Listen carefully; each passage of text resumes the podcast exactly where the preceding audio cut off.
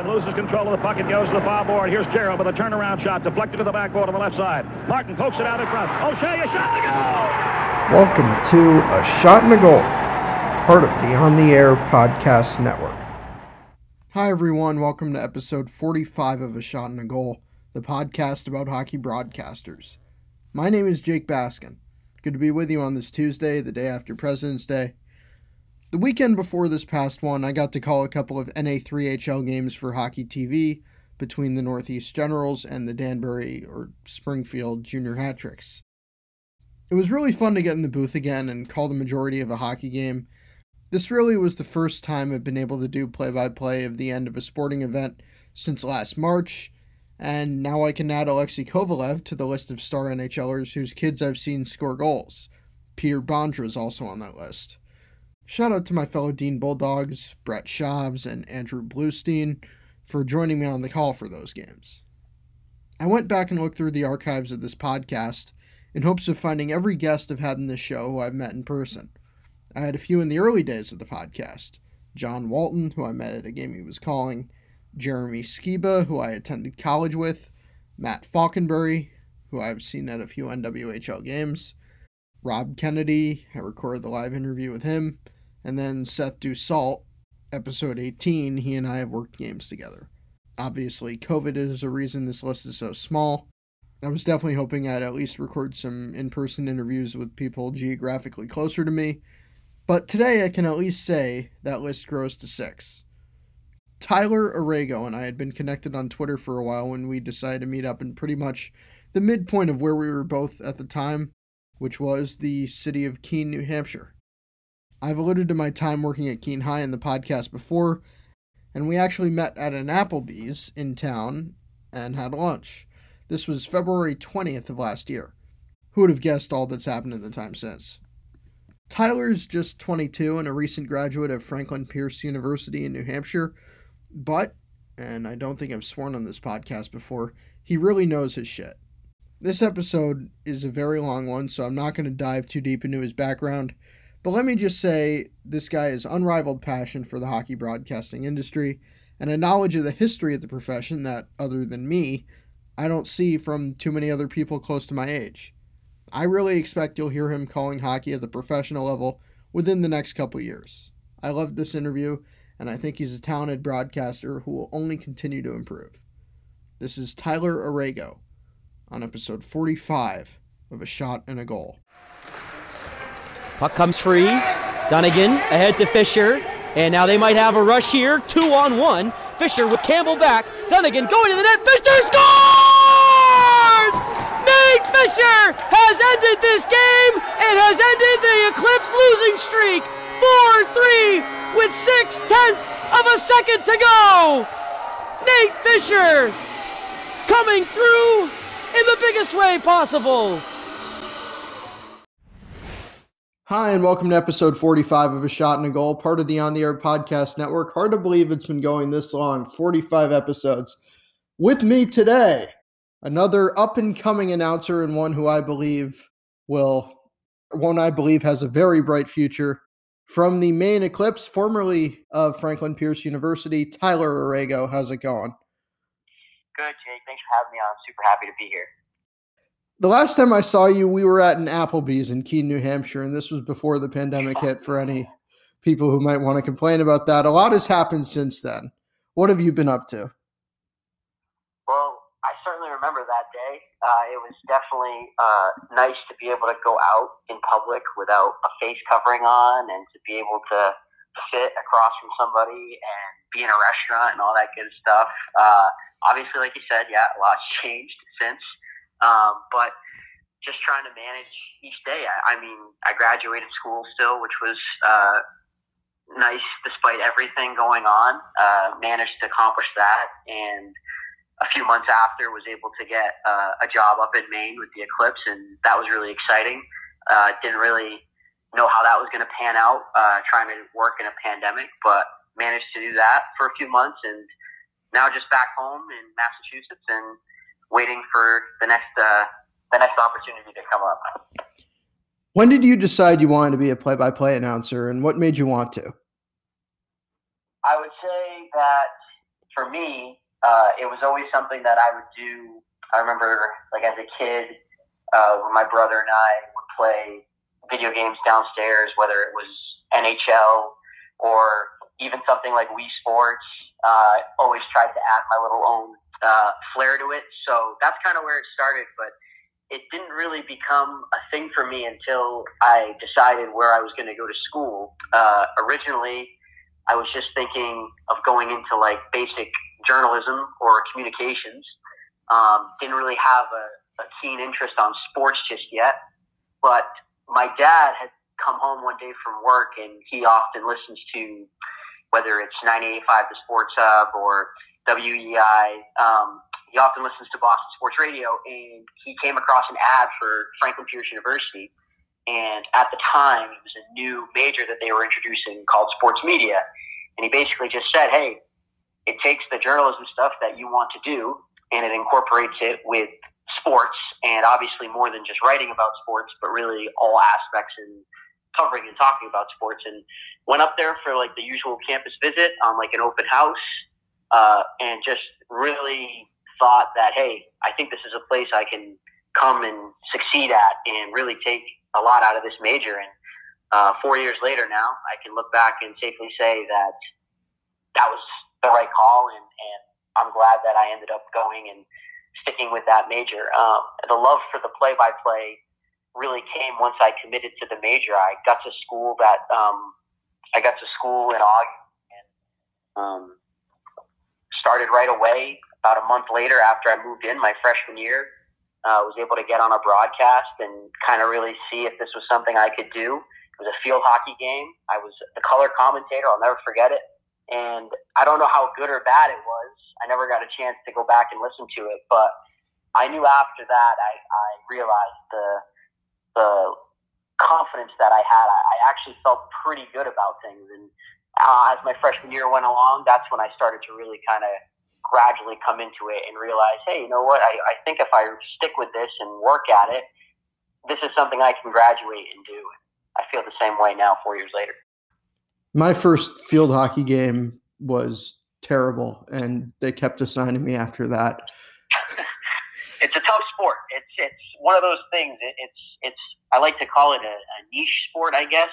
It's not one of like the mainstream ones. So when they told me your first game is going to be field hockey, I, I had that same kind of feeling of like, oh boy, I better do my homework on this. And I'd love to go back some somehow and, and be able uh, to listen to it over again because oh my god, I'm sure it was pretty bad. But I didn't let it kind of stop me. I, I kept doing field hockey, started doing like soccer uh, as a color commentator, and, and eventually after a few soccer matches, I was able to do play-by-play for a men's game, and that was my first attempt at play-by-play was with soccer actually, and it was something that you know I might have in the past not have been able to confidently seize, upon, but I just told myself if this is something I'm going to try and major, I I have to I have to go for it. I can't do any half measures with it. Uh, I have to see if it's something I can do. If it's not, if it, if it isn't, then we have to make a change. But I, I figured out pretty early on that this was something that I felt really confident I could find some way to, you know, make a career out of, make a living out of. Was hockey always the sport you wanted to call primarily? Oh, absolutely. I, I, I think once I got that initial confidence instilled in me during our fall season, I, I was really eager about the upcoming winter season and and, uh, hockey played it as a kid all the way through high school, um, and loved and loved every moment it had. And then once I got to college, you know, every athlete at some point you're going to come to that realization, hey, that's part of it.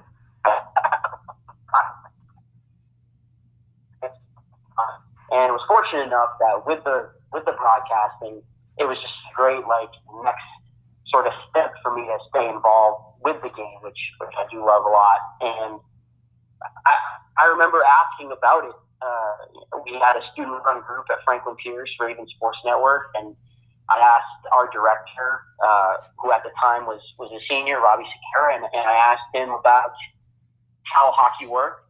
Because our rink is about 15 minutes off campus. We're in southern New Hampshire, but we play in a small town in Massachusetts called Winchendon, at, up at the Winchendon Prep School. And so it's off campus. It's winter. At hockey, you know, it doesn't really make, draw as much eyes as say basketball or football or even hockey. Hockey is in of itself. When you talk about sports, hockey is, is right up there. So I knew that the opening was there and all I knew that all I had to do was just step up and ask about it, uh, inquire about it, and it was great. Uh, offered to, to do color with me and help me out, drive drive down to the rink to set things up, um, and it was uncon- uh, unconventional. I think is is the right word. Uh, the press box did not have stairs to it. We had to climb up a ladder. I remember that. That was interesting. And the area of the press box in the rink was literally in the corner of the rink. So you had a very disadvantaged uh, sight line. But despite sort of everything, we got there and he trusted me to, to handle everything from a play by play standpoint. And again, like I, I think I, I went back, I've been able to go back and sort of listen to some of my first few ones and I can definitely hear like the timidness. Uh, I can hear the nervousness. But when I go and now listen to my, my junior year, my senior year, and even now currently, I, I feel and see a lot of progress, which gives me some confidence. And I just think none of that would have been possible if I never advocated for myself, if I never, you know, stepped up to the plate, and uh, and if Rob never trusted me either. And I'm glad he did. I'm glad that he was such a partner, and and in the beginning helped me out a ton with learning first how to even set up the broadcasting stuff, and then from the actual aspect of, of play-by-play calling. Mean, he was he was great early on. So I was lucky. I was really lucky, uh, and but also opportunistic too. Can't can't count myself out there. You mentioned the corner angle, and I worked a hockey game at Williams College last year. I don't want to say anything bad because I love the school. The program treats me well, like they treat me great, but they put me in the corner when I called the game last year, and I found it so hard to see the side of the ice where everything was happening because they were playing Middlebury and Middlebury was dominating. But how do you get used to, I guess, calling games from the corner where all the action's on the other side?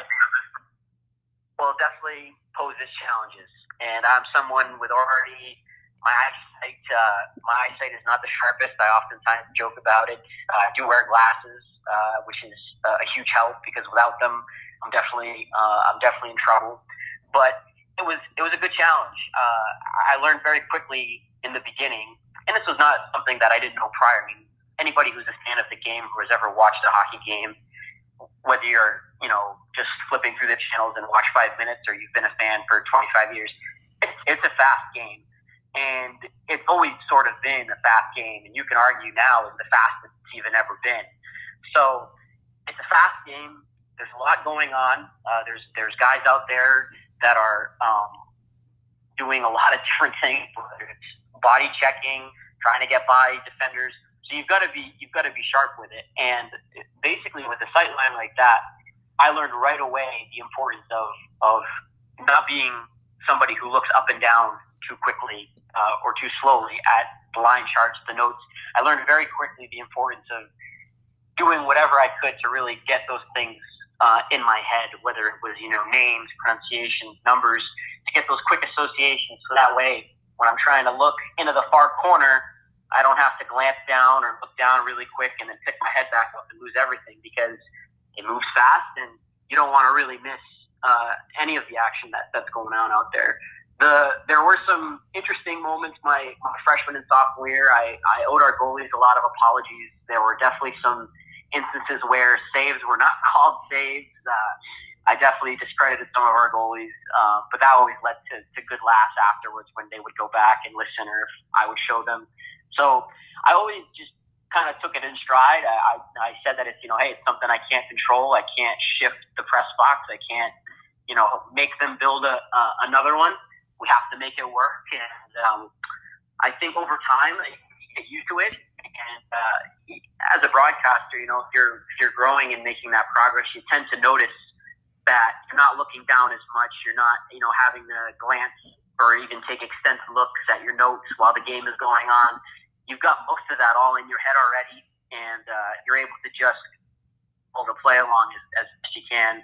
But I wouldn't change anything about that rink. I could go on and on, just the stories that I was able to have there. I mean, I'll, I miss it to this day. I, they would be playing right now. It's unfortunate with uh, with COVID, obviously, that they won't be able to. But any, any day I got to be at that rink, even if I was calling a game from a pretty tough angle, they they always made it worth it with uh, with how I was treated there, a and just the games itself. Just a lot of good memories at the Jason Ritchie Ice Arena. So let's talk about the Raven Sports Network. My school, Dean College, has a fairly new but growing broadcasting program. That's why I ended up choosing it. You also went to a small school, a school whose only D1 team was women's hockey. So, what was the setup there? TV, radio, streaming? Were there other students there who wanted to do what you did? And what did you learn about the technical side of broadcasting from being at Franklin Pierce? We were set up on internet radio so it was um, it was in the beginning set up as internet radio. We have since switched to now it's a full on streaming uh, service. The NE10, the Northeast 10 Conference, is the athletic conference that we participate in. It's you know NCAA Division two, and I believe it was my junior year, so 2018-19. It was the fall of 2018. They had announced um, they were going to initiate their new streaming initiative called NE10 Now which was basically that every NE10 school had to mandate um, you live stream your home varsity athletic games. But prior to that, we were internet radio and we were using, um, I remember correctly, was Backbone Producer, and then On Air Display was the actual broadcasting software that would produce it out, and you could listen via links that we had. And then eventually, we also got a station on TuneIn Radio. So if you have the TuneIn Radio app, you could look up Raven Sports Network, click on it, and you hear either a live broadcast or one of the archived ones that we would have queued up for when we were not live. And it was actually pretty simple to to figure out once you got you know the repetitions in of actually setting it up. We used a Mac computer that had the broadcasting software on, uh, like standard audio board and mixer that you would run via USB to the Mac. It was very basic oriented stuff, which I which I preferred. I mean, as a college student, could could really you know set it up and feel confident. You know, ninety eight percent of the time that you were setting it up right. But basically, as students, you were responsible for being you know punctual for the broadcast. Obviously. Um, setting up the equipment, we were a separate entity from our athletic department. So you were responsible for getting down to say the field or the gym or the rink uh, with the equipment, you would have to sign it out from the um, RSN director. Um, you would sign it out. You'd take it to there was the soccer field or the or the field house or off campus to the rink. You'd set it up. Um, you, you'd run a test for for audio and things like that, and then you were really, you know, put the headset on and you were in. There was no real supervision. There was nobody over your shoulder, um, which I really enjoyed my freshman sophomore year. Obviously, once we became um, an actual production, there was obviously way more supervision, and and I also enjoyed that because it was nice to get that feel of being a part of an actual, you know, live stream production. You have a producer telling you you know, this, that, and the other thing. You had a replay monitor available, and somebody, you know, a student worker was cutting replays. It definitely evolved over time into a much more sophisticated, you know, operation. I thought we always did a great job with it. Um, hockey, though, was always done via the radio, um, and the problem with that was the live stream that Franklin Pierce Athletic Department provided did not include our audio. So we had a separate video feed and a separate audio feed. And that's always something that during my time bothered me. I, I always tried to find a way to find, you know, to find a way to merge uh, our audio with, with their video. It never amounted, but nonetheless, we were at every game. Uh, I committed myself to being at just about every possible home game that I could. For the playoff, it was great. I know our parents were super appreciative because they actually would listen to our radio stream with the school's live stream of the playoff game going. So they pretty much had it synced up at the same time. But I remember just telling myself that, um, you know, whether it's one person listening, whether it's just my parents listening or several parents listening or a couple, 50, you know, 50, 60, 70 students and a few parents, whoever it is, as long as I am, you know, putting the repetition, you know, putting the reps in and, um, you know, more importantly, doing this for the team, the program, the athlete, but also like myself. That, that was kind of how I, you know, wanted to go about being there because it is a small school, as you mentioned, and I knew that that opportunity was, was there. I was lucky enough to not have really any competition.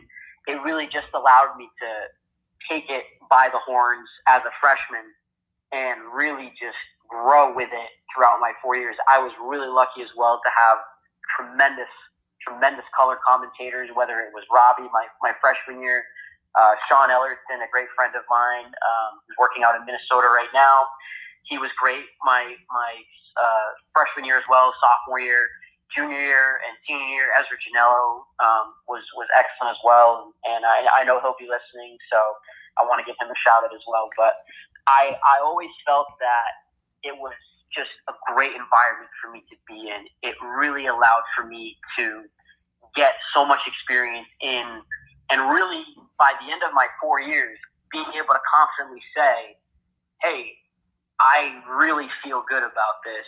You know, I know that it's it's such a hard field to get into, and and God, I could I couldn't tell you how many times I've been told that, but being able to have that confidence, even with the pandemic going on and and things sort of looking bleak at the moment, I still, for the most part, believe in my abilities on a daily basis. Uh, there are definitely some days where I can waver, but Franklin Pierce as a whole really gave me that chance to, and, and Raven Sports Network, the whole major, the whole um, department that that supported me, it gave me all the confidence in the world in my abilities, and I just try and carry that now going forward, and, and whether it's the Maine Eclipse in the EHL or whatever is next as I try and move up the ladder I'm always going to have that that believability in myself, and I don't think that I would have gotten that if I didn't get the repetitions and the experience to to be on my own and figure this out at Franklin Pierce.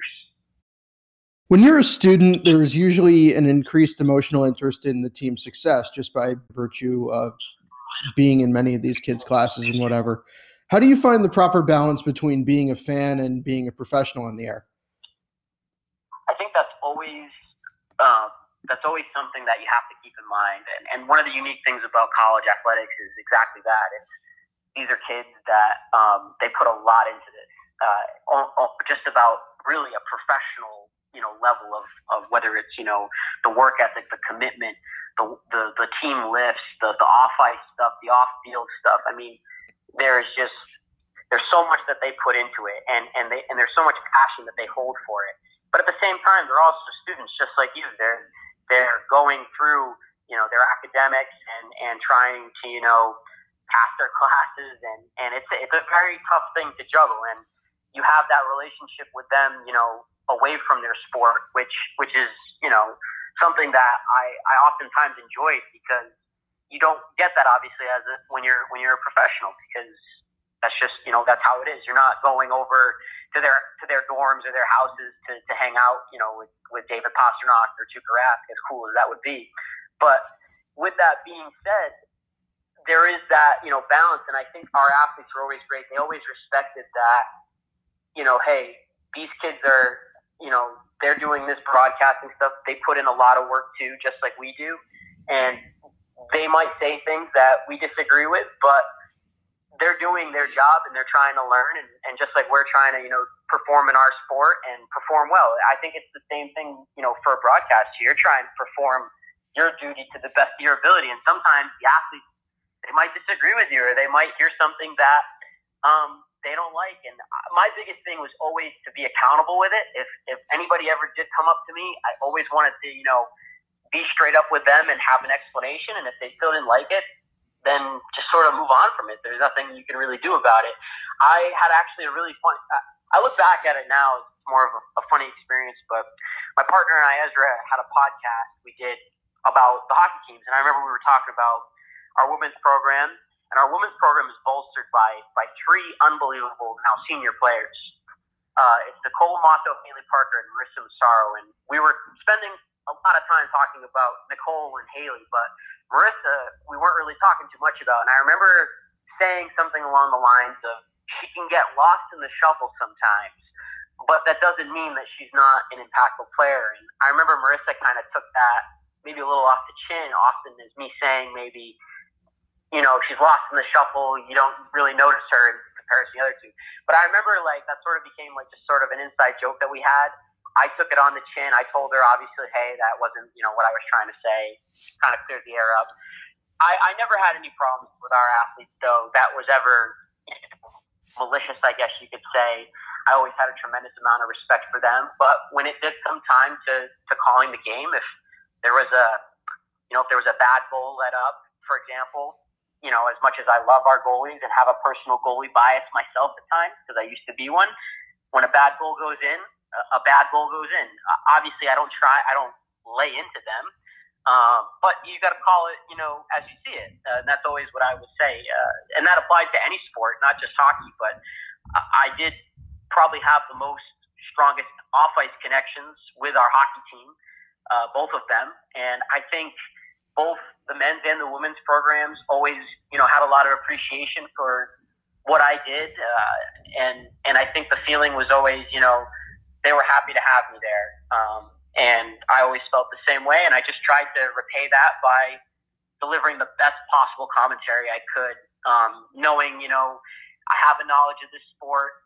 Don't hold back to, you know, call it like you see it. You know, if, if there's a bad play, if the power play is not looking good, if, you know, a certain player is not performing to expectations, you know their trends, you know the systems, you know the game. Don't hesitate to sort of, you know, say what you you believe. You know, we're we're paid, well, not paid, but we're there to, you know, commentate, analyze, you know, and and deliver basically what's going on in front of us to people who are listening on the radio or are watching on a live stream. And one thing that I found out really quickly was that our athletes are more often or not supportive of us. Um, like 85, 90, 95% of the time they're gonna, you know, not take it to heart. And uh, that was something I always appreciated. And I think it's, um, I think when you go to a small school, especially, there's there's gonna be that more, you know, tighter knit connection because you see these people basically every day, cafeteria, class, library. So you, you definitely form those connections, but you don't let them get in the way of your overall commentary. When you decided that play by play and hockey play by play was for you, who did you look at in terms of influencing your style? I would say, um, for me, the probably the all timer would, would have to be Fred Cusick, and that's sort of an older name. But once this quarantine began, I, I found myself with so many older highlights and older games being reshown, whether it was on NESN or on YouTube. Um, I found myself listening to, to some older Bruins games from in between about 1988 and 1992 when they had a pretty good stretch there with Cam Neely and Ray Bourque, and they went to two Stanley Cup Finals. And uh, listening to Fred Cusick call call hockey, uh, it, it, it was just so therapeutic almost, uh, in just the natural way. Like it just almost felt the game and his voice were synonymous. And I think a more modern day version you could say is Doc Emrick, obviously with his recent retirement. It's almost unthinkable that there's an NHL season going on right now and, and Doc is not calling anything. Um, obviously, rightfully earned retirement. He, he has been so involved for so long. But I, I always kind of wanted to, to be that voice where when you're when you're watching the game or when you're listening to the game, it just sounds you know, pleasant to listen to. Uh, I, I always just try and keep a nice, steady sort of hand, and I always felt Fred Cusick delivered on that. Uh, a very smooth game, not too boisterous, but when something happened, whether it's you know Ray Bourque scoring or Andy Moog making a big save, he was able to, to nail that uh, perfect amount of inflection. Uh, to stick with Boston and, and Dave Goucher uh, is, is sort of one of my more modern day um, influences. Uh, I was definitely upset when he departed uh, the radio for, for Vegas, but I've always said, you know, the Golden Knights uh, could not have picked a, a better, you know, a better option because I just think that his delivery again, it's just like that voice is so it just feels right for the game, and, and he calls it so smoothly, but with that right amount of, of pace and inflection, where when something you know big does happen, when there is a, a critical moment, uh, he's able to match it, and I, I think that's really one of the biggest things you have to do when you're calling a sport, uh, any any sport, but especially hockey. Uh, you you have to have that sort of timing and that pacing with it because it moves fast and it has a lot of different ebbs and flows. And I, I think that's one of the reasons why I, I love calling it the most. Honestly, it's it's just so much is going on. Uh, you can have a game going on a mile a minute, or you could have a game that's way more of a defensive, you know, slower pace. And, and I think either way, you have to be able to, to match that uh, with your energy and with your voice. And I think both those two Boston uh, examples are, are in major influences for me. Johnny Forslund, too, I'll add him for a third one um, because I think he's just. Uh, I know you're a Kenny Alberts fan, um, but I think both of them right now a, a great one-two punch for for NBC Sports. I'll let you in on a secret. I'm interviewing John on Monday.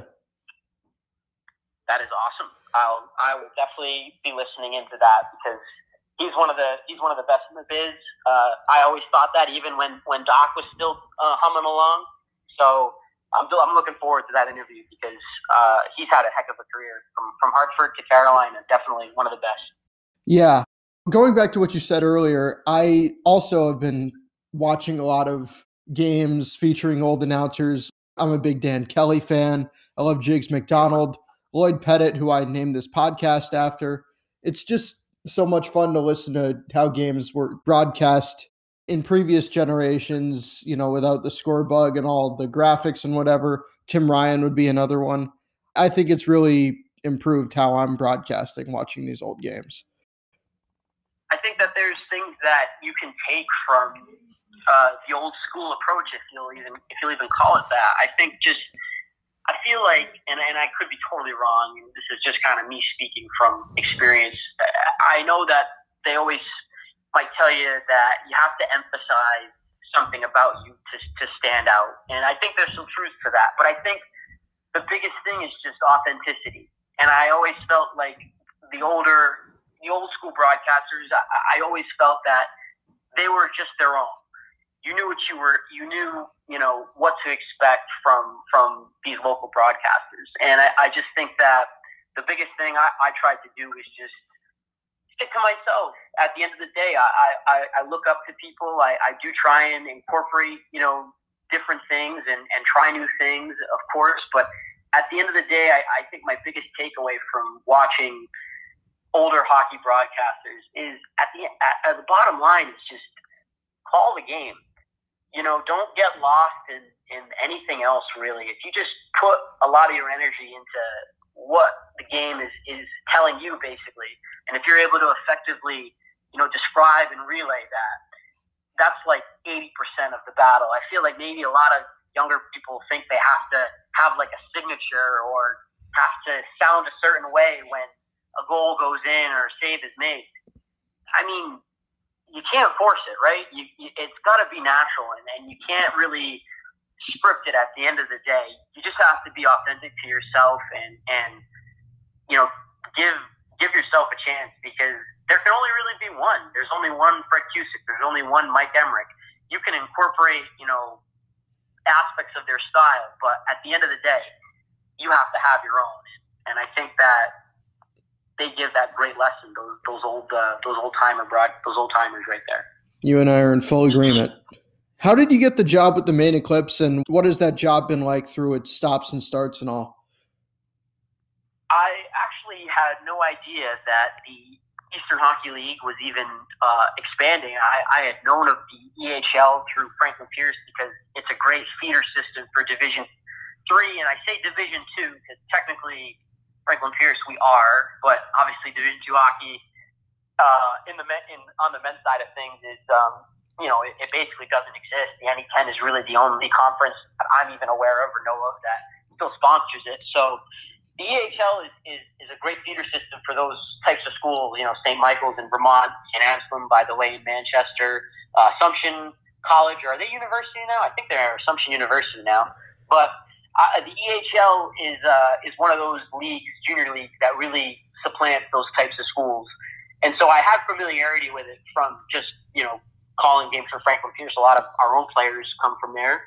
So it was my partner actually uh, who had sent me along this link from their website that they were looking to hire um, a broadcaster essentially for this team in Biddeford, Maine. It was either that or a team out in New York called the New York Apple Core. And I just figured, well, a four hour drive to New York to call hockey doesn't really make a whole lot of sense. But the drive to Biddeford was about two and a half, so I had to rationalize to myself a two and a half hour drive. But I said, ah, you know what? If it's to work with hockey and to and to get some experience in the midst of all this, I'll take a two and a half hour drive. And so I, I sent an email out and um, a, a phone call or two later, and they had me up for two scrimmages that they had in mid September um, got to meet you know coaching staff and, and everybody up there, and they welcomed me right off the hop. I, I called two games and felt pretty good about it, considering it was just my third and my second and my third game called since February. So despite a pretty good layoff, I was feeling good. And after the scrimmages had ended, uh, they they offered me the position and, and had me sign the contract. So I was swept kind of in right off right off the jump and it was it was great. I felt so relieved actually that hey, I'm gonna be working and making some money here doing this. Uh, it wasn't a lot of money, obviously. It was a, getting a hundred hundred dollars for every game, and and fifty dollars for the extracurricular work that I would do outside of the broadcasting. And basically, what the job was was you're calling uh, EHL games and then EHLP games. So the Premier Division is basically the younger division, and it acts as the feeder system for the older division. So it's kind of like a, a chain of command. It's all still tier three. The USPHL does the same thing. They have like their Premier Division. So it's all just about player development. But basically, you're doing play-by-play broadcasting for those games that get streamed onto Hockey TV.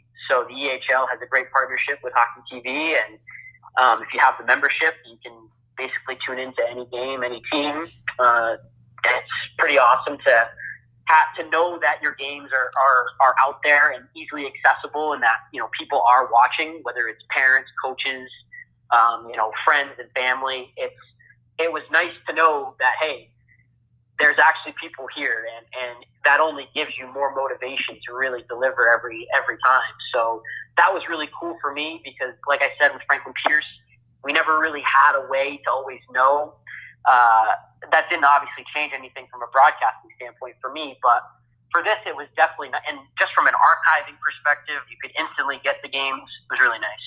But outside of all that, with the broadcasting, it was, you know, updating social media pre-game, between the periods, post-game, you know, conduct a quick player interview or two, um, you know, just to have content because content's always, you know, king. It's always good to just post, whether it's pictures, boomerangs, quick interview.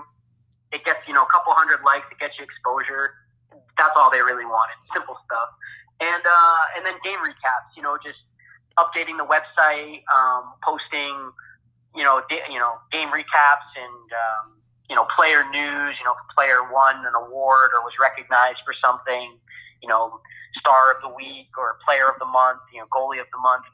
So simple stuff like that, just sort of pumping out like announcements and game recaps.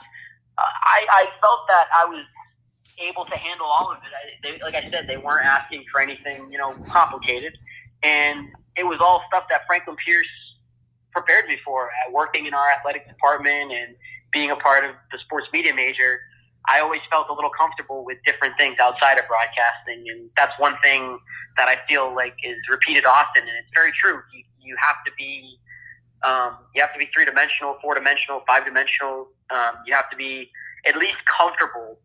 Not saying you have to be perfect and, and excel at everything, because I don't. I'm the farthest thing from it, um, and nobody is. But the ability to say, hey, yeah, I can handle, you know, writing, doing the write up for this game. I can handle, uh, you know, interviewing a player or a coach. I can handle, um, you know, taking a quick video of warm ups and, and coming up with a caption and uploading it, you know, before the game. It's just simple stuff like that. Um, and I, and I thought it was great first, you know, first experience, uh, they didn't really overwhelm me. Um, and, and the quality of the hockey was, was, was good for, for an inaugural, you know, for a team making its inaugural season, um, happen, uh, during a pandemic, no less you know, our, our players were great, our coaches were great, and it only lasted a few months, unfortunately. But the short time I was up there, the experience was invaluable, and I, I absolutely loved it. The guys were great, and um, I wish I could go. I wish we could have gone back, but it's just with COVID, unfortunately, um, just wasn't possible.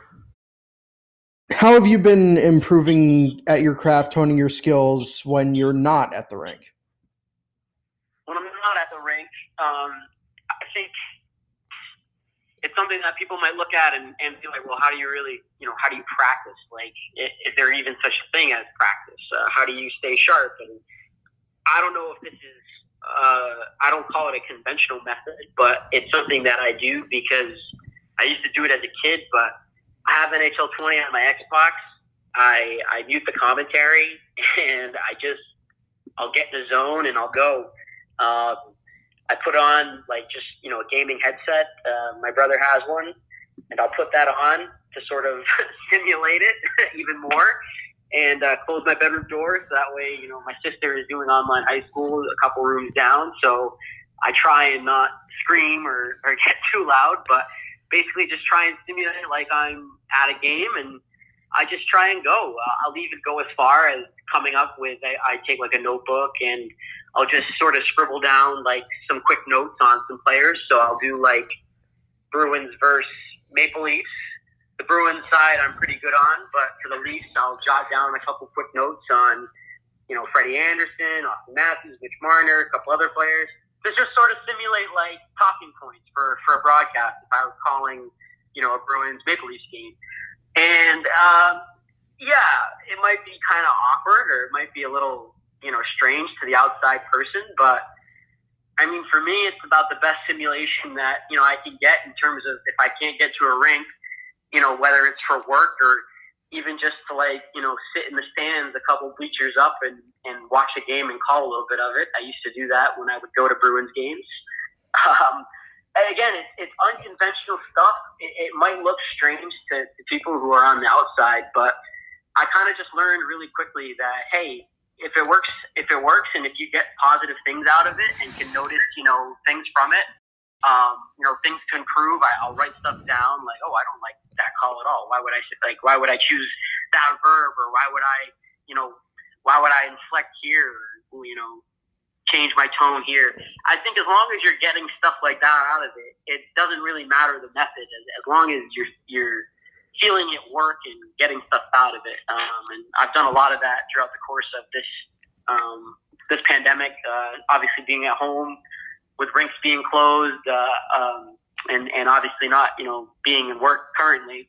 That's really been the best avenue I've got, um, and it's and it's worked. So I just roll with it. I wish I still had a video game system.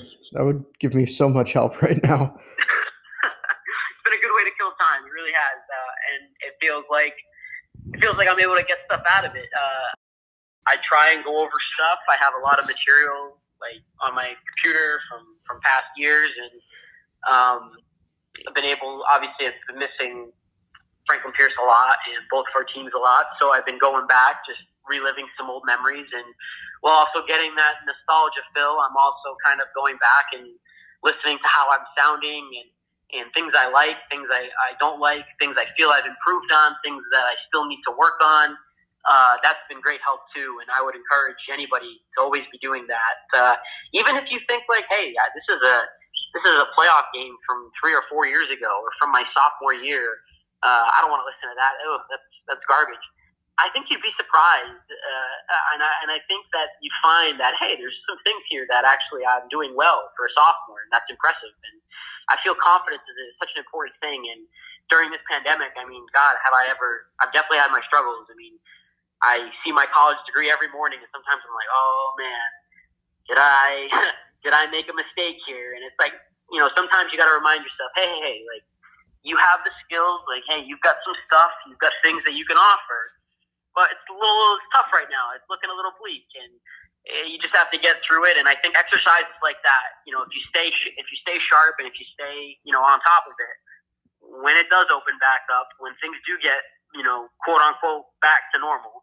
I kind of don't like that phrase, but you know, when we get back to that, you know, way of life again, where we can, you know, go out, you know, go out really and do stuff um, and pursue things and pursue opportunity and, and all that, uh, you got to be ready to roll. And so that's what I've been trying to do um, in this sort of layoff that I've had is just be ready, um, be committed, be sharp, and just you know look out for yourself. And and that's really all you can do. You know, there's only so much we can do. So that's been kind of my my way of not only you know staying on top of my skills as a broadcaster and communicator and you know media personnel, but also just as like a person trying to get through these crazy times that we're in. Besides hockey, what do you think your favorite sport to call is? I would have to say basketball. Um, and to be honest with you, I would say outside of hockey at Franklin Pierce, some of my some of my more fonder moments have definitely come on basketball broadcast. I've done more color commentary for basketball than I have done play by play, but my senior year I was able to do two um, women's basketball games for for play by play and to get that experience of, of trying to get another sport under my belt where I can feel confident enough to uptake it if an opportunity did present itself. Like if I got offered like a like a freelancing gig to, hey, this school needs a basketball commentator, I would feel confident enough to say, oh yeah, I can step in and do that. I don't think I'm, you know, NCAA Division One caliber or NBA caliber, obviously. But if it was like for a high school game or, or like a Division Two or Division Three college game, I think like I gain that confidence in being able to to do it. A lot of it is just it it's just made like preparation and just really feeling, you know, that you not only know what you need to know in terms of, of players and teams and, and trends and stats and narratives, but just also like the X's and O's of it, like to just have a real basic, you know, understanding of, okay, I know the game from a basic enough level to know, you know, situational stuff, fouls, you know, uh, certain, you know, gestures from the ref, like what indicates what, because it's things like that, that if you don't know those aspects of it, it can shoot your confidence down the tubes and it'll just expose you uh, in the end when people actually go and, and watch you and listen to you. So basketball was one of those sports where I really wanted to try and develop some semblance of like confidence that and, and ability that I could do it. And uh, I was just I was just glad that um, I was able to get those opportunities at Franklin Pierce. Obviously, like bigger schools, it might be harder to come by, especially if you're going to like a Division One uh, institution. So I was just glad that it gave me the opportunity there to, to try all different sports. I think in the end, I, I was involved on a broadcast for just about every single sport that we had at Franklin Pierce. So I think just that overall experience in general was the wealthiest thing I could have taken away from that school. I, I got so much out of it. My NSN job is really rewarding because last year I did 10 different sports, but they assigned me to a lot of basketball and I really thought I was getting a hang of it by the end. I'd had some experience before, but I think I called some on the court, not not the broadcast, but on the court, some classic games. I think that's one of those things. Like you never, you never, uh, you never know how good you're going to be unless you give yourself a shot at it. And and I think as long as you're showing up with that kind of good attitude and you do your basic your basic homework really and and have the knowledge you need to have, you you'd be surprised. Uh, the comfort zone is a hard thing to break out of. I, I have had that experience, but I know for a fact that if I never did break out of it, if I remained sort of timid and nervous and and all that, I would not have been able to accomplish the things I would accomplish would have accomplished, and I, I wouldn't be here. I wouldn't be where I am currently right now. Uh, I, I that it's a it's a hard thing to do. But if you're able to do it, if you do take that sort of step with it, um, you'd be surprised. Uh, and I know I was. I I definitely surprised myself uh, over the course of, of those four years. Like I never would have thought I would be doing you know basketball play by play or football color commentary at the NCAA Division two level, uh, and yet there I sort of was. And, uh, I look back at it, and it's it's definitely something that I'm proud of, uh, and I've been able to build off of it, and that's really you know the goal going forward is I, I definitely want to stick with hockey and make sort of my my pathway there, but if opportunities ever do present themselves uh, in other sports, which is always a possibility, uh, I want to make sure that you know I'm ready to to throw my hat in the ring for for those as well. Last question.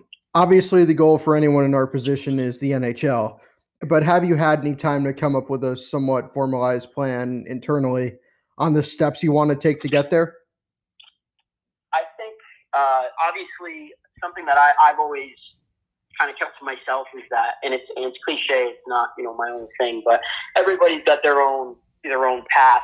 Um, I think you just go down the list uh, when anybody shares their experience.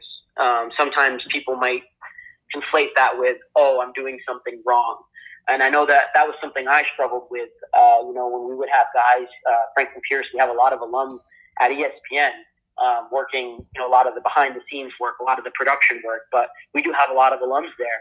And we would oftentimes have them come to speak to us. And that's always, you know, it's always a great experience. But I oftentimes would find myself saying, oh man, like I'm not proficient in things like, you know, photo editing or photography or, oh, maybe like I'm not as good of a writer as him, so I won't get a job at ESPN. Or, it's just like, he played like, oh, am I taking, you know, the right steps? Uh, if I'm not doing what they're doing, then will I make it? And, and I think that that's, that's, you know, a slippery slope and you get, you get stuck in that. So, to make sure that I, I didn't fall into that, I would always tell myself, glean the positive things, you know, listen and, and, take advice when it comes your way. But at the end of the day, um, you know, it's your path. Uh, you, you're going to take, you know, maybe different steps than other people, but if you believe, you know, in yourself and, and, and are constantly improving and constantly, you know, doing the right things, you're going to get somewhere. Um, it might, you might not, might not be the NHL and, and there's never any guarantees. So I, I would you know, love a job in the NHL for any of the 31, soon to be 32 teams. Um, it's an elite club to be a part of. But if it, you know, that doesn't mean if I don't get to the NHL that it was all for nothing or that I failed or that, um, you know, it wasn't worth it because I've already gotten so much out of it. Uh, it's been an incredible experience. And so with that all in mind, I just, I try and stay positive. Um, and, and I try and just look at how I can, you know, chart my own course. And basically, the EHL, I looked at it as okay, the tier three uh, junior hockey league. Um, so that obviously means that there are higher tiers, tier two, tier one. And so my goal is to is to just try and map it out where if I'm starting in tier three, then maybe a good goal to have is to try and get at least to, to tier one in X amount of time, or to you know maybe try and get out of junior hockey and try and see if I can, you know, maybe work for um, a school or for uh, some sort of small, maybe local or regional network. Or um, I know there's like a lot of college hockey games that get broadcasted on NESN and things like that. Uh, so it's like sort of looking at, at how does the game develop from the ground up. I, I mean, I played it and I had I had my own aspirations of you know going to college and trying to play. So I think about it, you know, you're a hockey player, you go play, you know, you play high school, then you go play juniors, then you go play in college, then maybe you go play, you know, overseas or in a uh, semi-pro league, or you know, you're in the Southern Professional League, EC, uh, the ECHL. Then you maybe get to the AHL. Then maybe you spend the rest of your time in the AHL. Some guys don't even get that far. So I just try and think of like that sort of forward progression. Like, hey, if I get a job in juniors, work, you know, work diligently there, try and move my way up. Then maybe I get a job in the ECHL, work my way up. Um, if I'm not mistaken, uh, is it Everett Fitz, Fitz, uh, Fitzhugh? Fitzhugh, Fitzhugh, yeah. Yes. Uh, uh, he was working in, in Cincinnati for the Cyclones, and now obviously he is going to be the the play, the first you know play by play voice of, of the Kraken, first African American play by play broadcaster in the NHL as well. If I'm also correct on that, so I look at it as that's that sort of progression. You know, if you get to a league like the ECHL or the AHL, and you know you're, you already got so far, that takes a lot of work. That's not something to discredit. And then from there, you know, you just try and make more connections. Obviously, working in the AHL, you kind of set yourself up to be a pretty good candidate for when an NHL job, you know, could open up. And I think that's how I would look at it. So my goal in the long run is obviously, like you said, everybody's, of course, is to get to the NHL. But I think I try and look at it as, hey, currently I'm in the EHL, Tier Three junior hockey, and and for now, I I'm going to focus on that and and work at that and work at trying to be you know one of the best that I can be in that league, and then you know look for another opportunity. Um, I've applied to like AHL jobs, uh, OHL jobs, like jobs that might kind of seem a little bit out of the wheelhouse for somebody with maybe quote unquote not as much experience. But I try and look at it as hey. I think I actually have more experience than some people might think, and I don't want to, you know, discredit myself out of any opportunity. So I just kind of send it. I, I, I, I try and just be the best, you know, professional version of myself and the best version of myself. And I, I've applied to, you know, the Henderson Silver Knights, uh, Bridgeport Sound Tigers are looking for somebody. Uh, the Flint Firebirds are currently looking for somebody, and those are those are jobs that might seem a little bit out there, but I look at it as, hey, that's how you kind of move yourself up the ladder. You got to try and pursue some of those bigger fish that are out there, and uh, that's basically how I'm trying to tackle the next, you know, upcoming opportunity. Is just not sell myself short and try and just in whatever I go after, be confident that um, I have a shot at it, that it's realistic. All right, Tyler, I've taken up almost an hour of your time. Thank you for coming on. Nice to talk again, and good luck in your job search. Jake, as always, a pleasure, my man, and thanks for having me. That was my good buddy Tyler Aragao, most recently of the Maine Eclipse. Thanks to him for coming on. I hope you all liked the interview as much as I did. I've had some shorter episodes as of late, so I'm glad we clocked in at almost an hour here. That'll do it for episode 45 of A Shot and a Goal. You can follow me on Twitter at Jake Baskin PXP. Next up, we have the great John Forslund, the newly minted TV voice of the Seattle Kraken. I will say, however, that that interview was conducted the day before it was publicly released that he was getting the job, so that will not be covered on episode 46. Mike Murphy and Alexis Pearson to follow. See you next time.